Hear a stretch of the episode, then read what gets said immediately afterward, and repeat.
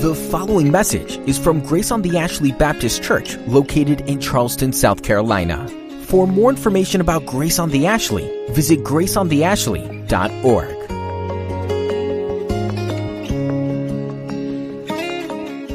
I'd invite you, if you would, to open your Bibles to the Gospel of Luke, chapter 13. We continue our study of Luke's Gospel, beginning this morning in verse 22 of Luke 13. Luke writes, He went on his way through the towns and villages, teaching and journeying toward Jerusalem. And someone said to him, Lord, will those who are saved be few? And he said to them, Strive to enter through the narrow door. For many, I tell you, will seek to enter and will not be able. When once the master of the house has risen and shut the door, and you begin to stand outside and to knock at the door, saying, Lord, open to us, then he'll answer you, I do not know where you come from. Then you'll begin to say, We ate and drank in your presence, and you taught in our streets. He will say, I tell you, I do not know where you come from. Depart from me all you workers of evil. In that place there will be weeping and gnashing of teeth. When you see Abraham and Isaac and Jacob and all the prophets in the kingdom of God, but you yourselves are cast out. And people will come from the east and the west and from the north and the south and recline at the table in the kingdom of God. And behold, some are last who will be first and some are first, who will be last. It's the word of the Lord for us this morning.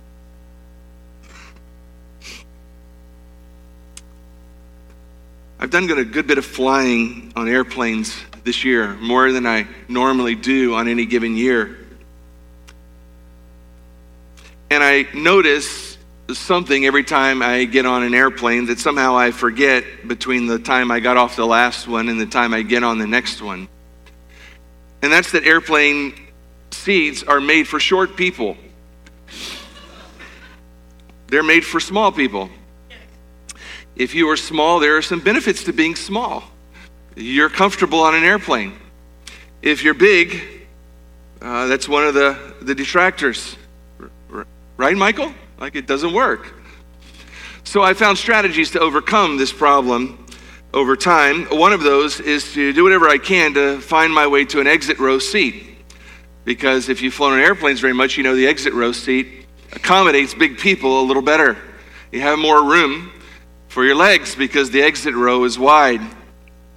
You don't have to fly from point A to point B with your knees in your nostrils. You can actually stretch them. And quite frequently, I've been able to find my way somehow by the kindness and generosity of some uh, worker for the airline to the exit row. And what happens if you've never sat in an exit row is you take your seat, and just before takeoff, a flight attendant comes and stands in front of the exit rows and says something along the lines of this um, I need your attention for a moment, those of you who are in this row. Uh, I need to know. Uh, in the case of an emergency, in the unlikely case of an emergency, they usually say unlikely just to set your mind at ease. Um, I need to know are you willing and able to assist us in the situation of opening the doors and helping people out of the aircraft? And what's noticeable when they go through this, normally the same spiel every time, but they say to the people in the exit row, I need a verbal confirmation from each one of you. And they go person to person to person Are you willing and able to help? And you have to say, Yes, I'm willing to help. That is the right answer. It is the only appropriate answer. There is nothing else that will suffice for that question. A verbal answer, yes. I've had this experience many times. I know you just say yes.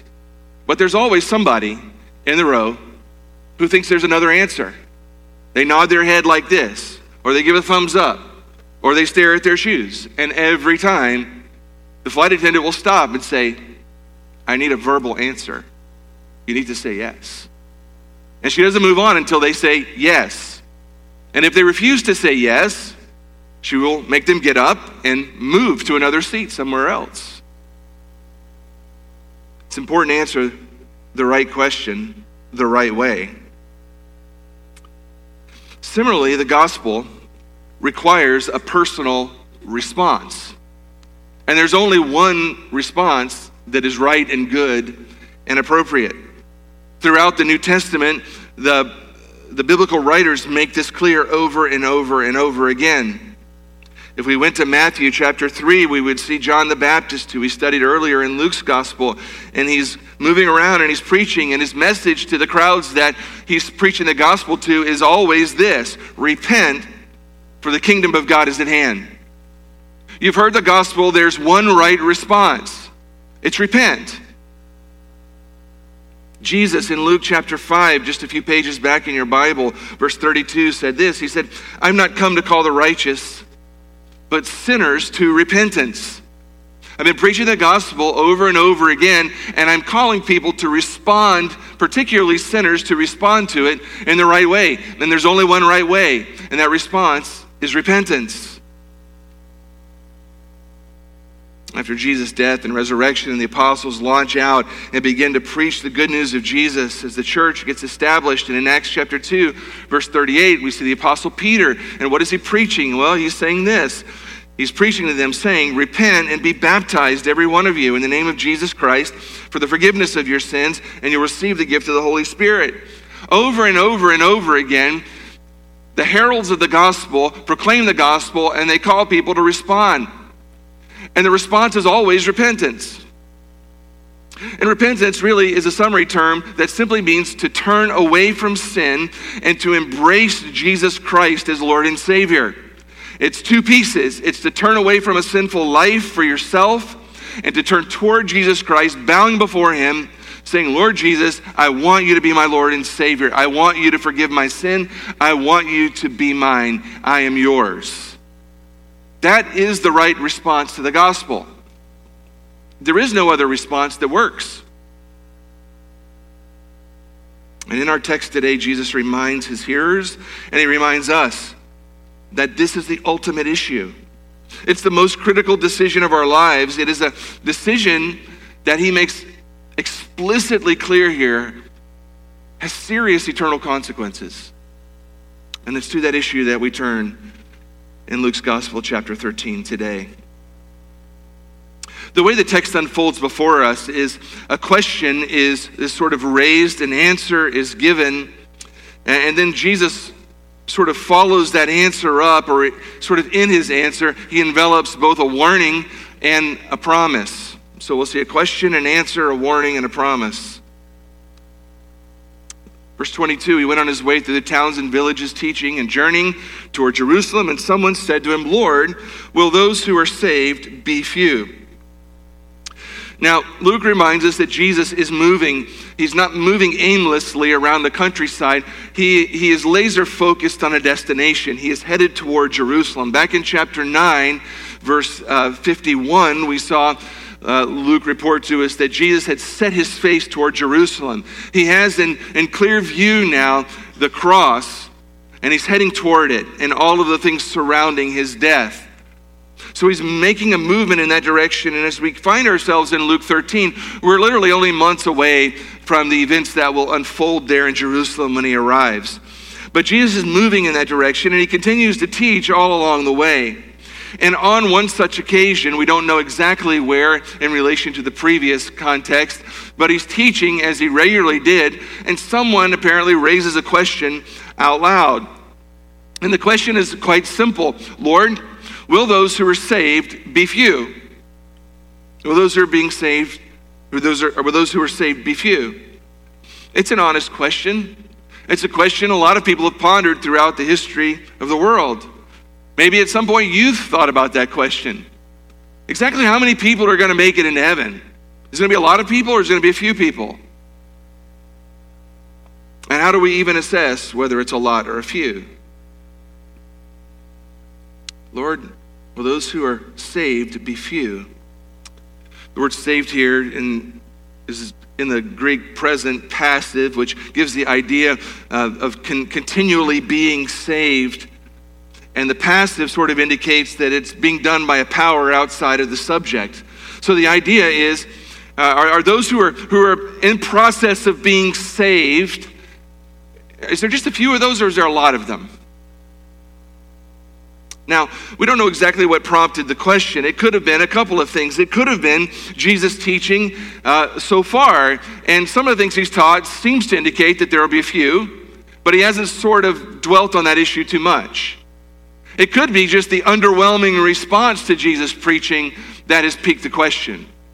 Jesus, the Son of God, is taught like nobody else. He's done miracles like nobody else. And yet, even though large crowds gather, it doesn't seem that large crowds are repenting and submitting to Him as Savior and Lord. It seems a bit underwhelming. So maybe that was part of what's piqued the interest. Or it could have simply been that this issue was an ongoing debate for quite some time among the rabbis. If you were to go back and read early rabbinic writings, you would find that the rabbis would argue about this question. Are there, how many people are going to make it into heaven?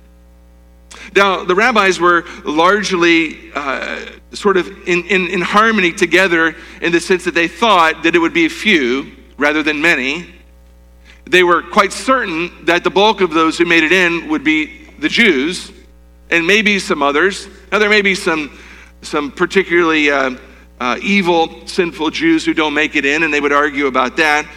But certainly, most Gentiles would not, and the world is made up mostly of Gentiles. So there was this debate, though, theologically among the rabbis of exactly who gets in and who, who doesn't. Like how many and how few. It was one of the many things that people could argue about theologically, yet nobody could actually solve with divinity. So it may be against that backdrop that the person raises the question with Jesus. Maybe he can answer the question. Maybe he can settle this theological debate once and for all. Well, they largely agreed, at least in their day, that it was going to be a few. I would say the opposite is probably true in our day, isn't it? If you were to poll people today and ask people, do you think there's few people or many people that are going to make it to heaven? What do you think most people would say? Most people in our, in our culture would say the opposite. They would say, there's going to be many. Most people are going to go there. Most people who die are going to go to a better place. You hear that at nearly every funeral that you attend. I mean, they may argue that there's some obviously really evil people in the world who aren't going to get there, but most people are pretty good, and most people will go to heaven. There's a poll done not too many years ago by the Cultural Research Center at, the, at uh, Arizona Christian University. And they were asking people, polled a thousand people, they were asking them their thoughts on what's going to happen when you die. And the results were somewhat surprising, although not so much. Uh, in some ways. Here's what they found they found that 54% of the people surveyed believe that they will go to heaven. When asked, Do you think you'll go to heaven? 54% said, Yes, I'm pretty sure I'm going to heaven.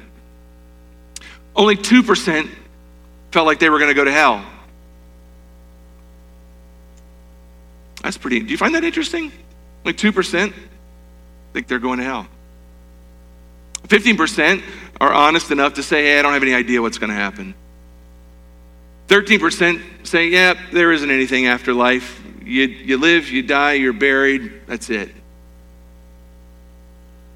8% believe in reincarnation. I'm going to come back as a monkey or a goose or a dog, or maybe a better person.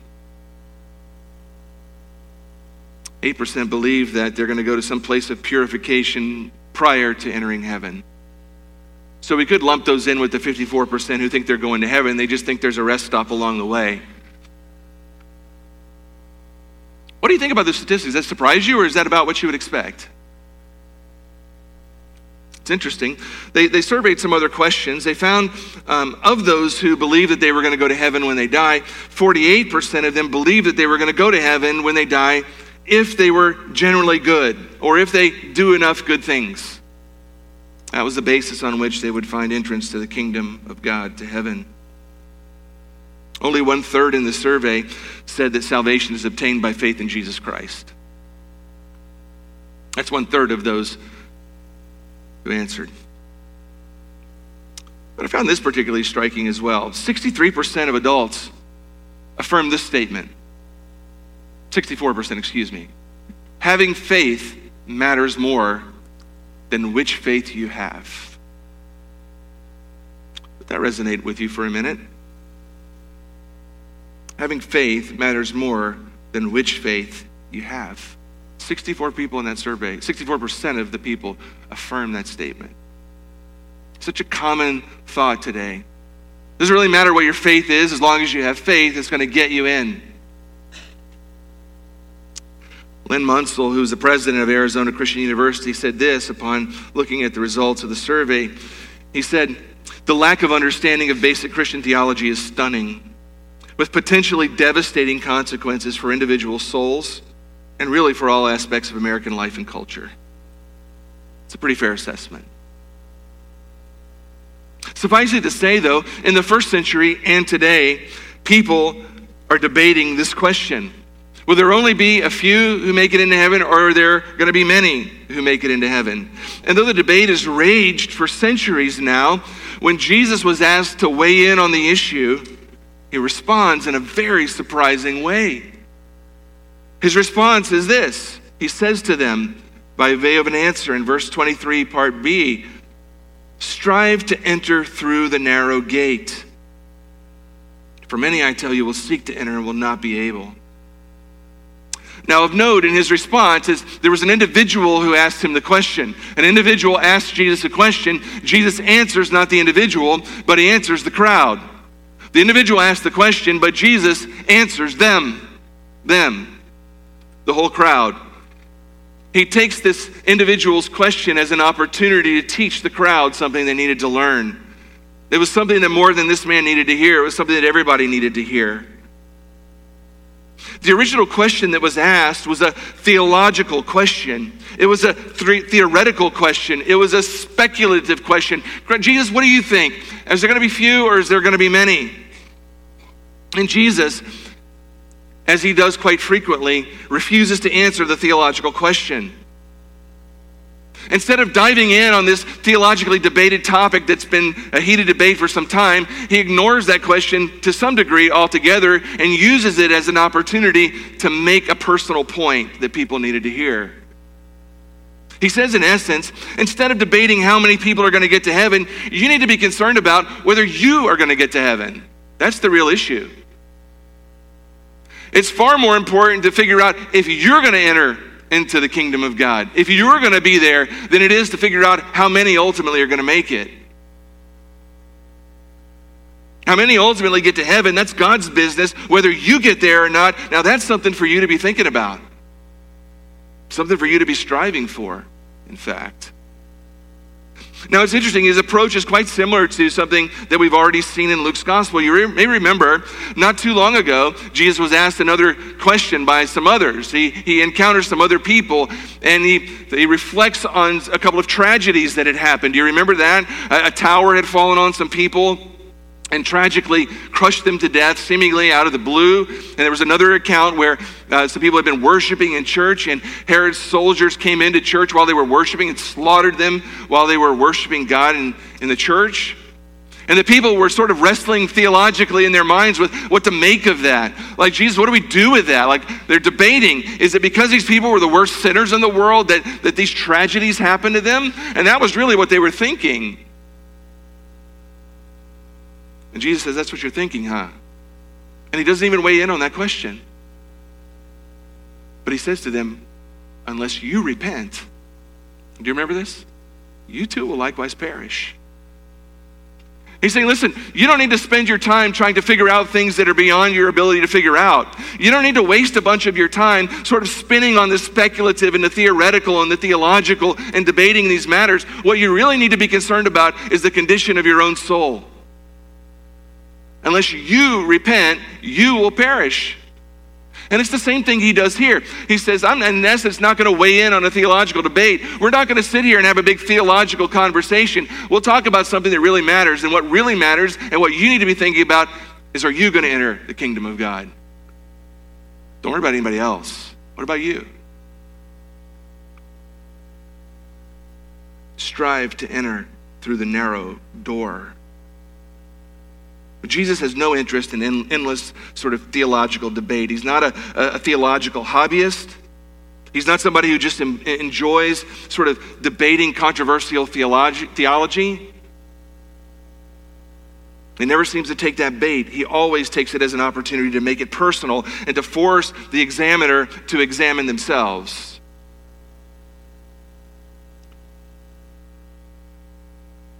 And I would say there are an awful lot of people in our Christian culture today who need to take Jesus' lead and follow what he models right here. Brian Bell said this.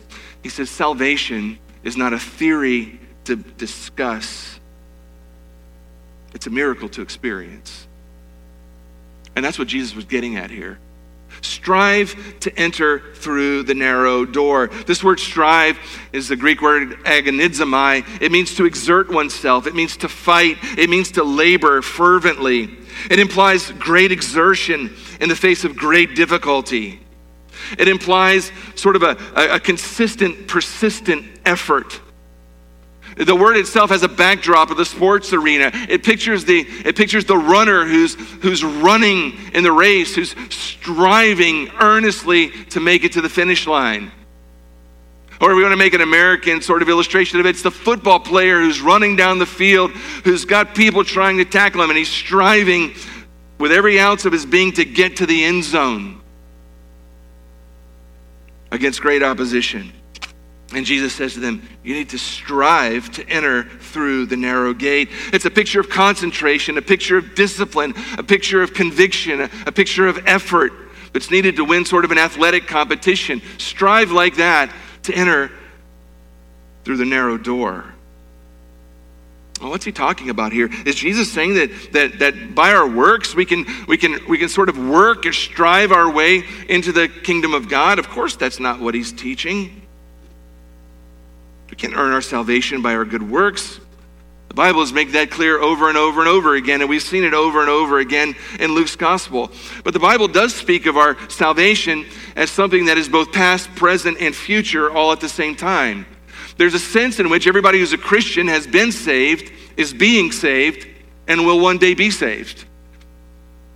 Theologically, we would say that's justification, sanctification, and glorification. There's a sense in which, at the moment I repent and turn from my sin and embrace Jesus Christ as Lord and Savior, I'm justified. I'm saved in the sense that I'm declared not guilty of my sins because my sins have been paid for at the cross of Jesus.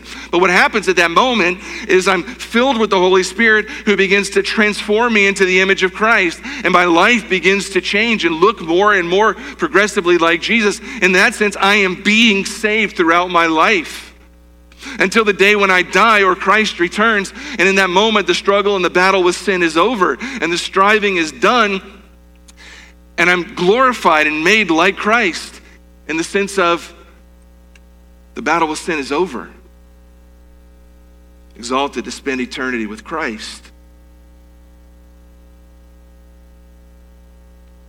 What Jesus is saying here is not that we work our way into the kingdom of God by our striving or our good works. What he's saying here is this even though God is sovereign over salvation, and even though salvation at its heart is a gift from God to be received, we are not passive in that process. We are not passive as God is working out salvation in us. Men, in fact, must repent of their sin and turn to Christ. Men must take up their cross daily and follow after Jesus. Men must strive to enter through the narrow door. We're responsible for responding to the gospel. We're responsible for obeying Jesus. And as the Holy Spirit changes us from the inside, we're actively obeying Christ. We're actively loving Christ. We're actively following after Christ. So Paul writes in Philippians chapter 1, and he says to the church in Philippi, work out your salvation with fear and trembling, or live out your salvation with fear and trembling. That is to say, continue striving after Christ. Paul in Ephesians chapter 6, in fact, uses a different analogy. He uses battle language to describe the Christian experience. Ephesians 6, he says, beginning in verse 11, put on the whole armor of God that you might be able to stand against the schemes of the devil. For we don't wrestle against flesh and blood, but against the rulers, the authorities, against the cosmic powers over this present darkness, against the spiritual forces of evil in heavenly places. And it's the picture of the Christian life as not a passive one where the Christian who now has repented sits on his couch and, and watches sitcoms while eating Cheetos until Christ returns. It's a picture of a battle where we put on armor and we're striving against enemies. The believer is not passive. She's actively standing and actively wrestling. The opponents here are the devil and rulers and authorities and spiritual forces of evil, and he's striving against those enemies. The Christian life is not a walk in the park. As salvation, as we are saved, being saved, and one day will be saved, as that process is playing out, start to finish, it's not a walk in the park where we're passive people who do nothing and allow everything to just happen for us. No, it's a battle, and there are enemies, and there's effort, and there's striving. We battle against temptation. We battle against disappointment and against discouragement. We battle against unbelief that creeps back into our soul. We battle against our sinful flesh that constantly is rearing itself up and driving us away from Christ. We battle against our own laziness and our own complacency, and we, we fight against and we strive against our own materialism and our selfishness and all of those things that would seek to get us off the path of Christ. The journey to heaven for a Christian is a picture of striving to enter in through the narrow door. It's a striving to hold on to our faith and to honor Christ with a godly life.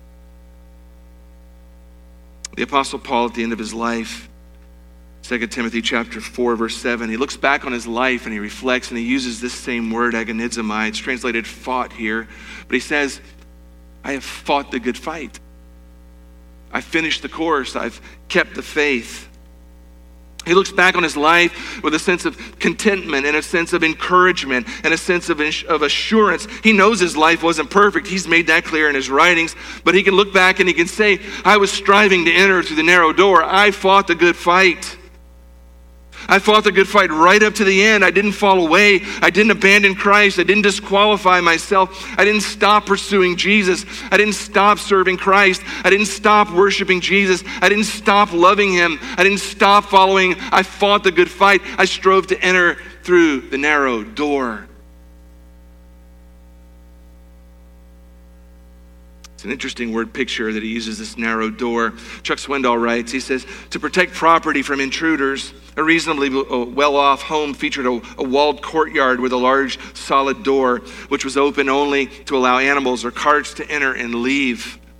Family members and guests routinely entered and exited through a smaller inset door, which usually remained open during daylight hours and was closed at night.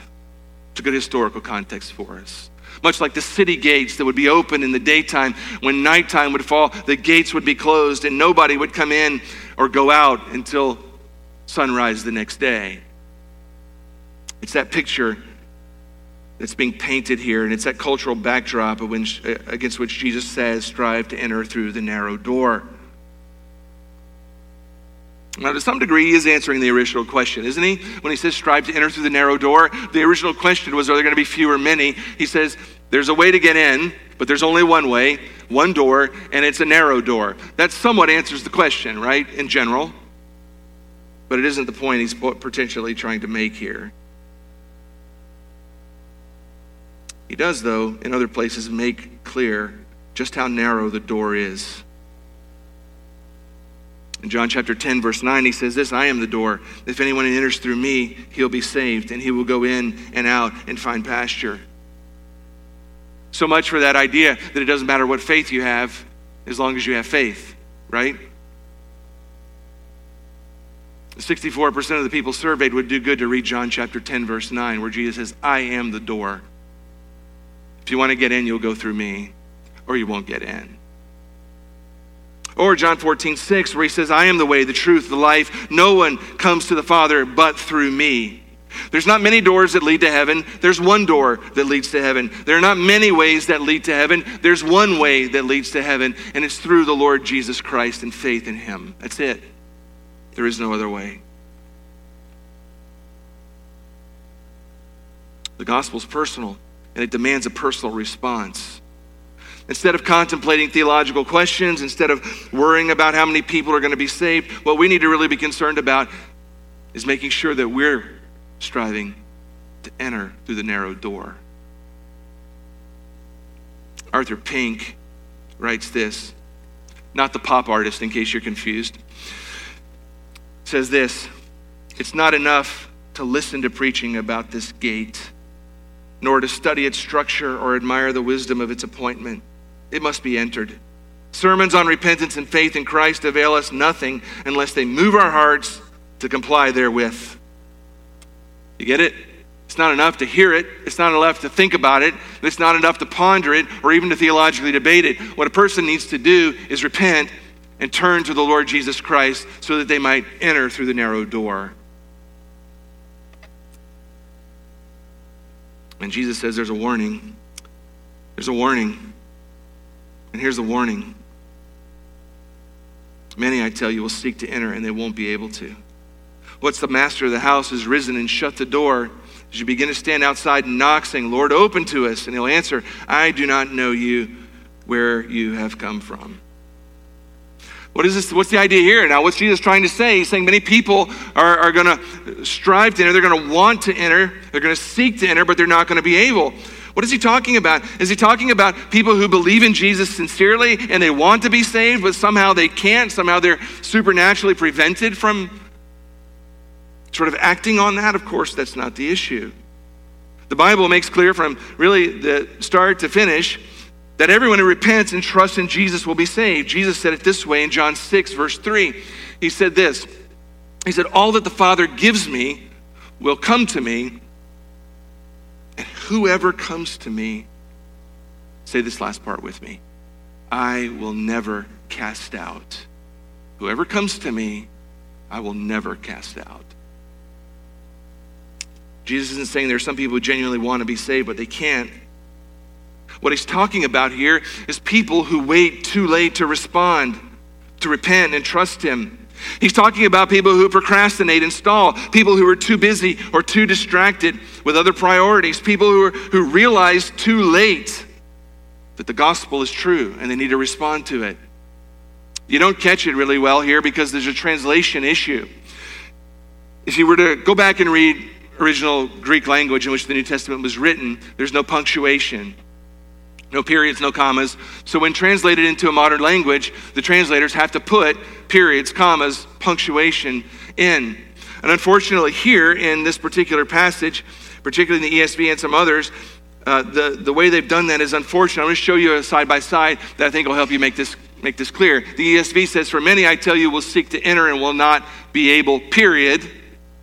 New thought when once the master of the house has risen to shut the door. A better translation that would make more clear what Jesus is saying is this For many, I tell you, will seek to enter and will not be able once the master of the house has risen and shut the door. Do you see the difference? The difference isn't that there's two separate things here. He's making one statement that there's going to come a time when the master of the house is going to get up and he's going to shut the door, and the door is going to be shut. And at that point, there are going to be other people who will seek to enter in, just like people wanted to get into the city at nighttime after the city gate was closed, right? Just like when, when the door is closed, it's closed. And people will try to get in, but they'll realize, much to their own horror, that it's too late. The opportunity is past. The door is shut. And it's a sad and pathetic picture, isn't it? And he says there are people who will rise up after the master has risen, the door will be shut. You'll begin to stand outside. He says it to this crowd You, you'll begin to stand outside and you'll knock at the door, saying, Lord, open, let us in. Only to hear, I don't know where you're from. The door is shut and I will not open it.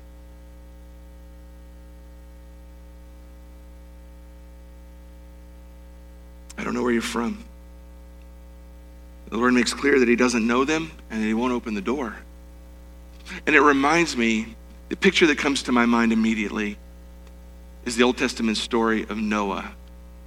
You remember Noah building the ark in obedience to the Lord, and he was preaching over and over to his, to his community there's a flood coming, and you're going to die. Your only hope is this boat that I'm building. Won't you please come and get in this boat with my family and I, and you'll be safe? And what did his community do? They laughed at him, they mocked him, they talked about him behind his back, they wrote him off as a, as a lunatic, right up until the time that the rain began to fall and the floods began to rise. And Noah and his family entered the ark. And the Bible tells us the Lord shut them in. I don't know if you ever imagined in your mind what that scene must have looked like from that point forward, but it had to be horrific, didn't it? All of these people who heard the preaching of Noah, right? And the floods are rising. And they're treading water for their dear life, banging on the outside of this boat to please somebody let me in, only to hear the door shut. Your opportunity was great, but your opportunity is past. You will die in the flood. It's too late. You missed your chance. That is the image of what Jesus is painting here. You better strive to enter through the narrow door because the day's coming when the door is going to be shut and you will not be able to enter.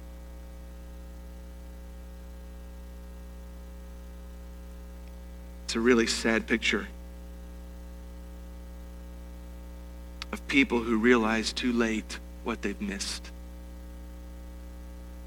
People who heard the gospel over and over and they thought it was a joke. They procrastinated and thought they had plenty of time. This is an aside. I was doing something online, doing some research this week, and I flipped to something and I saw an advertisement for uh, a little teaching series on procrastination. It promised to help you overcome procrastination. And I thought, you know, that's pretty interesting. I probably could benefit from that. There are things that I tend to put off. For 15 minutes, I looked at all the information about this tool to help you overcome procrastination. And you know what I ultimately did? I said, you know what? I'm going to send this to my email box. I'm going to link it and send it to my email, so I'll come back to it later. I literally procrastinated looking at the thing to help me not procrastinate.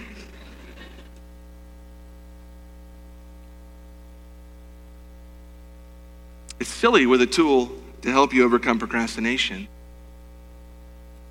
But it's eternal suicide when you do that with the gospel. And you realize that there's a day coming when the door is going to be shut, and it's too late. It's too late. Oh, they say, Lord, but you can't leave us out. We know you. We ate with you. You, t- you taught in our streets. Like we know who you are. We're familiar with you. We've been around you. We've listened to you. We've heard what you had to say. I mean, surely, surely we're, we can come in. And he says the same thing to him again I don't know where you're from. Away from me, you evildoers. And they depart from him and go to a place where there's weeping and gnashing of teeth. It's a description of hell, a place of utter misery where people realize fully and consciously what they've missed. And here he's speaking primarily to Jews. And he's saying, You Jews who thought you were a shoe in to the kingdom are going to find yourself on the outside looking in. And guess who you're going to see? You're going to see Abraham and Isaac, and you're going to see Jacob and all the prophets that you so revere. They're going to be gathered around a table celebrating at a banquet in the kingdom of God, and you're going to be on the outside looking in. And you'll realize once and for all that it has never been about your heritage, it's always been about faith. And to make matters worse, you're going to look in there and you're going to see people coming from the north and the south and the east and the west. He's talking about the Gentiles. You Jews are out on the outside looking in, weeping and gnashing your teeth. You're going to see your heroes of the faith around a table with the Lord that's filled up with a bunch of Gentiles. Enjoying the joy and wonder and splendor and beauty of heaven, celebrating their eternal salvation with God. And you're going to be on the outside looking in. Forever filled with regret that you didn't listen and you didn't respond. What a sad, sad picture. And Jesus is motivating his crowd to do this, to repent and trust Jesus. That's the message. There's a day coming when that opportunity won't be in front of you, and you don't know when it's going to be. And that's the message for you today and for me as well, isn't it? Here's the issue. I mean, you, maybe you like to debate theology. Maybe you like to listen to sermons. Maybe you sort of like to sort of kick that stuff intellectually around in your mind. Maybe you find some joy and pleasure in being around church people or the fellowship that comes along with that. And all of that is good and all of that's great and all of it's fine. It's all good and fine so, so long as you repent and confess your sin and bow before Jesus Christ as your Lord and Savior. Absent that, all of those other things are meaningless. And the only thing they'll get you is being locked outside the door, looking in forever. So if you're here this morning and you've been procrastinating, bowing before Jesus as your Lord and Savior, you need to repent now. If for you it's been this external thing that you enjoy thinking about, it needs to become internal now. Isaiah said, Seek the Lord while he may be found, call upon him while he's near. That's the message for you. And it's the message for me. It's really fitting for us that Jesus finishes up this text with a picture of heaven and a banquet taking place. Don't you think? It's a banquet where everybody's gathered around the table celebrating salvation finally accomplished with the Lord Jesus Christ. You know, Jesus spoke about this banquet another time. He spoke about it when he gathered with his disciples for the last Passover. And they shared bread and a cup. And he passed that cup around to him. And he said to him, This is my blood being poured out for many for the forgiveness of sins. And he says, I'll tell you, you won't drink this again. I won't drink this again, excuse me, until that day when I drink it new with you in my Father's kingdom. The picture that Jesus leaves that crowd with on that day him around the table drinking that cup with his people in the Father's kingdom is a fitting image for us to have in our minds as we gather now around the Lord's table. And as we prepare to celebrate what Christ would do on our behalf, that would get us to that place. So let's pray together. Lord, you are gracious and you are wonderful. Lord, you not only preach the gospel over and over, but you accomplished our salvation on the cross, where you bled and died for us, where you shed your blood, where your body was brutalized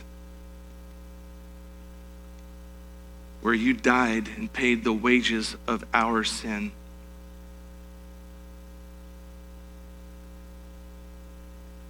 Our sin on you, the price paid, your righteousness transferred to us that we might be justified and declared not guilty.